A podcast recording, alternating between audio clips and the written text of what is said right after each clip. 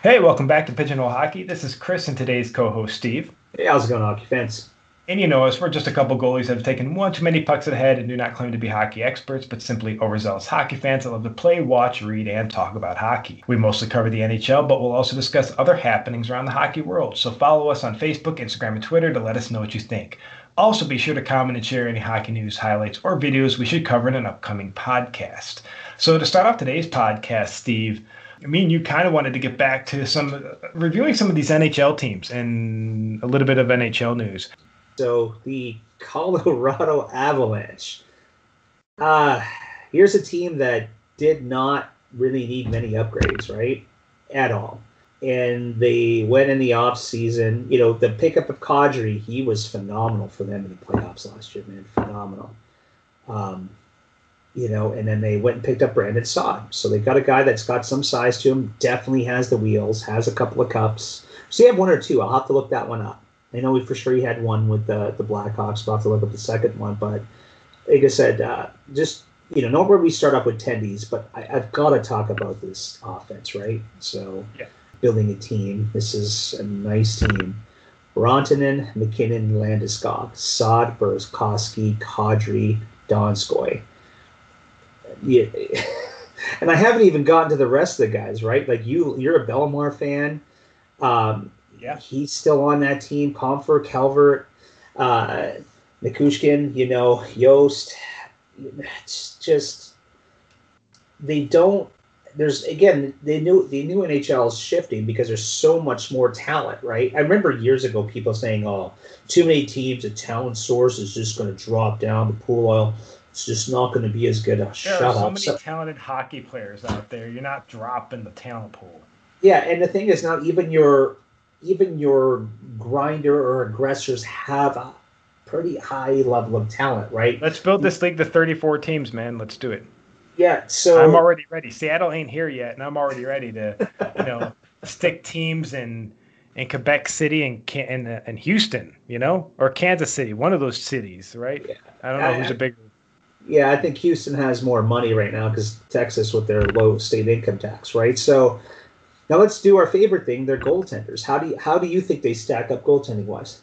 Uh, I'd say Colorado's goaltending is pretty good. I'm a big fan of honestly both goalies. I love Pavel Francouz. I think he's a super talented goalie. I think I rated him, if I'm correct, in my top 10 a few weeks ago. And yes, above Philip Grubauer. I, I, I Grubauer's an awesome goalie, but if I had to choose one of them to have right now on the Sabres, I would go towards Francouz. And again, nothing really against Grubauer. I think they're both. This is a fantastic duo to have. Colorado Avalanche fans are not losing this year with this team, with this goalie duo. True contender. I'm Now, very excited thing- for me and you to talk once we get through all the teams, pick who we think is going to go forward. Because I've done it probably every year. I've been a hockey fan, and I've probably only successfully picked the Stanley Cup winning team once. But I did pick only a few years ago the Stanley Cup losing team, and I shocked everybody.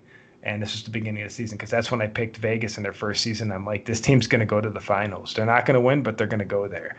I called that. Now let's go back Okay. to Grubauer for one quick second, knowing Francouz, Yeah. right? Because um, I don't know what Grubauer's injury was, right? And then you know you That's never my know. only concern with Grubauer. Like I'm, he was with he was with us at one point, uh, the Capitals, and I like the guy. But so they haven't disclosed what the actual injury was. Yeah, I don't think they have unless I can go back and find something. But you know, so Grubauer and Francouz were both injured, and you know, again, I'm going back because MacKinnon said it in his press conference. You know, injuries happen in the you know in the playoffs and they happen during the season. But these guys had so many injuries. You know, it was almost like half their roster and both starting goalies were out, right? And you know, you you could see it. Like if we had you know these guys. Like I, I, the truth is that they had both starting goalies. I didn't see them losing. I, I didn't see it happening. They had a third string goalie in, and it, you again, we know even with your second string goalie, and you play a little bit different. Let alone a third string goalie, right? And he played well. That was that was uh, who was in there again? Was it Matt Lenny or who was their backup that Toronto now grabbed again after destroying his career? Uh, who was Was their it- third? Who was their goalie? We're talking who did Toronto pick up? Well, yeah. Who was the third string goalie for the Avalanche that you know played pretty well, and then the, the Leafs just picked them up because Leafs have like one starting goalie and like three like backup goalies now. It's like ridiculous. They've got. Well, I think just off Toronto, again, we're. I can't wait to get to that division as well and, and talk about them because they're 100% a contender. They picked up. They have like I, three. They picked up like three goals. Like they. I'm gonna have to look at their depth guys. I'm gonna have to dig in and look at their depth guys because I'm not picking up who you're putting down. Was it Hutchinson? Yeah, I think it was Hutchinson. Okay, yeah, Hutchinson. It, was, it yes. was Hutchinson. So they had Hutchinson was a Leaf, and then he was gone. But now they have, you know, Toronto Maple Leafs goalies because they. Well, I think I read an article. I think Hutchinson. I think the reason he decided to go back to Toronto was because for st- for family stability. Yeah. Um, because he could be. He says it doesn't matter if I'm playing for the Marlies or the Leafs. I'm in Toronto. Yeah, no, that's cool. But they've got Andersen, Dell, Campbell, and Hutchinson, right?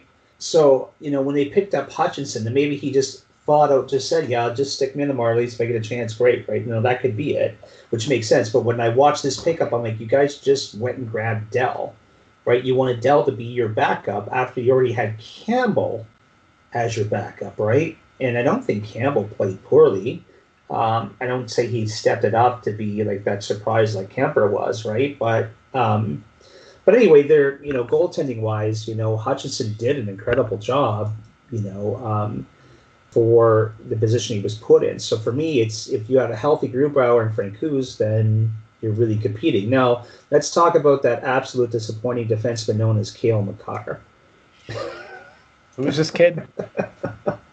Does anybody know who this guy? Oh my like, goodness! That... No, honestly, what a talented, talented defenseman. Oh. In fact, one of my ex coworkers played hockey with him.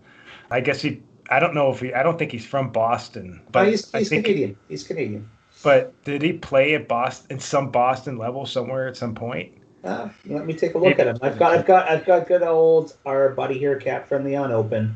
So we do love Cap, Cap Friendly and uh, Elite Prospects. We're big fans of both sides. Yeah, he's so Cale Makar is from Calgary. So let me take a look here. If it, it, it may not have it listed on Cap Friendly. Oh yeah, here we go. Uh, Bruins Bantam Double A, uh, NCAA NWCH, sorry, the Bruins Bantam Double A, but then going down uh, the list, Brooks Bandits. Oh, he played at UM. He played at UMass Amherst. That's why. Yeah, yeah. There you okay, go. Okay, so yeah, I had a buddy that played with him, uh, and he said, "Dude, he's just," he says, "He's just another level." like, yeah, yeah, and you know he, you know, when he is, he made an immediate impact in his last, you know, whatever month or two months of the season, right? you know, he did an incredible job. And then they have a solid defensive core. Like they just picked up uh, Devon Toews from the New York Islanders, right? Ian Cole, seasoned veteran. Uh, Erik Johnson, another good seasoned veteran. So, you know, defensively, goaltending wise, like the whole over overall structure of this team is just solid. Really, really well. Who's the uh is it is it good old captain that's Sorry, the GM? Sakic. Sakic. Yeah. Yep, Sakic. Did he GM. build this team? We'll go back as far as can be. I don't know when did Sakic take over the team because whoever put this team together, just really, really well done. like, yeah, and like I said, I think Brandon Saad, right? Because Saad, I don't think it's injured very much. He's got the next element of speed. Oh, Saad's a fantastic. And it's one year at five million dollars, right? And you know, this is the debate. You know, when people say who, if you could start, you know, this is when they made the trade with Chicago, right? Yeah, and if you can make if you can make a you know if you're going to start a new franchise you can pick a current player and it, it, you can't go back in time right because if, if i could get a young sidney crosby crosby would be my pick but right now if you can pick any player you know i still take MacKinnon over um, mcdavid you know it's not an easy pick and it's not like if i had mcdavid as my second choice i would be you know devastated right but i just think MacKinnon brings so much to to the game, right? He's he's got that wicked wrister off of one foot that he can do. He's got good hands and tight. He can make a good pass. He can skate back and make good defensive plays, right? To me, he's just another solid over overall player. Um, you know, huge fan of his game, right? Watching him in that uh, World Cup of Hockey thing with him and uh, him and um, Auston Matthews together on line was just mind blowing, right? So. Yeah. Um, so yeah, that's I you know there's not much more to say about this team. Like and good for Kadri, right? Kadri could not find his true role with the Leafs. Um, was always running into some trouble there, and you know, yeah, just he found his niche with his team. Like he could be a, he doesn't have to take stupid penalties, right? He doesn't have to try to be an enforcer, you know, in a Leafs team or try to do a lot more to stand out, right? He could just play his game, and he was a killer in the playoffs. So this is going to be a tough team to beat. Yes, so, it will. It's going to be a very exciting team to watch. Yeah, yeah. They, well, they were even next, even in the you know the playoffs against Dallas, they were, you know, you know, just phenomenal. So yeah, that said, Steve, it is time for me to watch football. I'm behind the power curve on my red zone, and we want to thank all the listeners for tuning in and supporting this podcast and commenting and reaching out. That's what we want to see. We want to see you reach out, comment, and let us know what you think. This is Chris and Steve. Have a great one, hockey fans. And we'll catch you next time.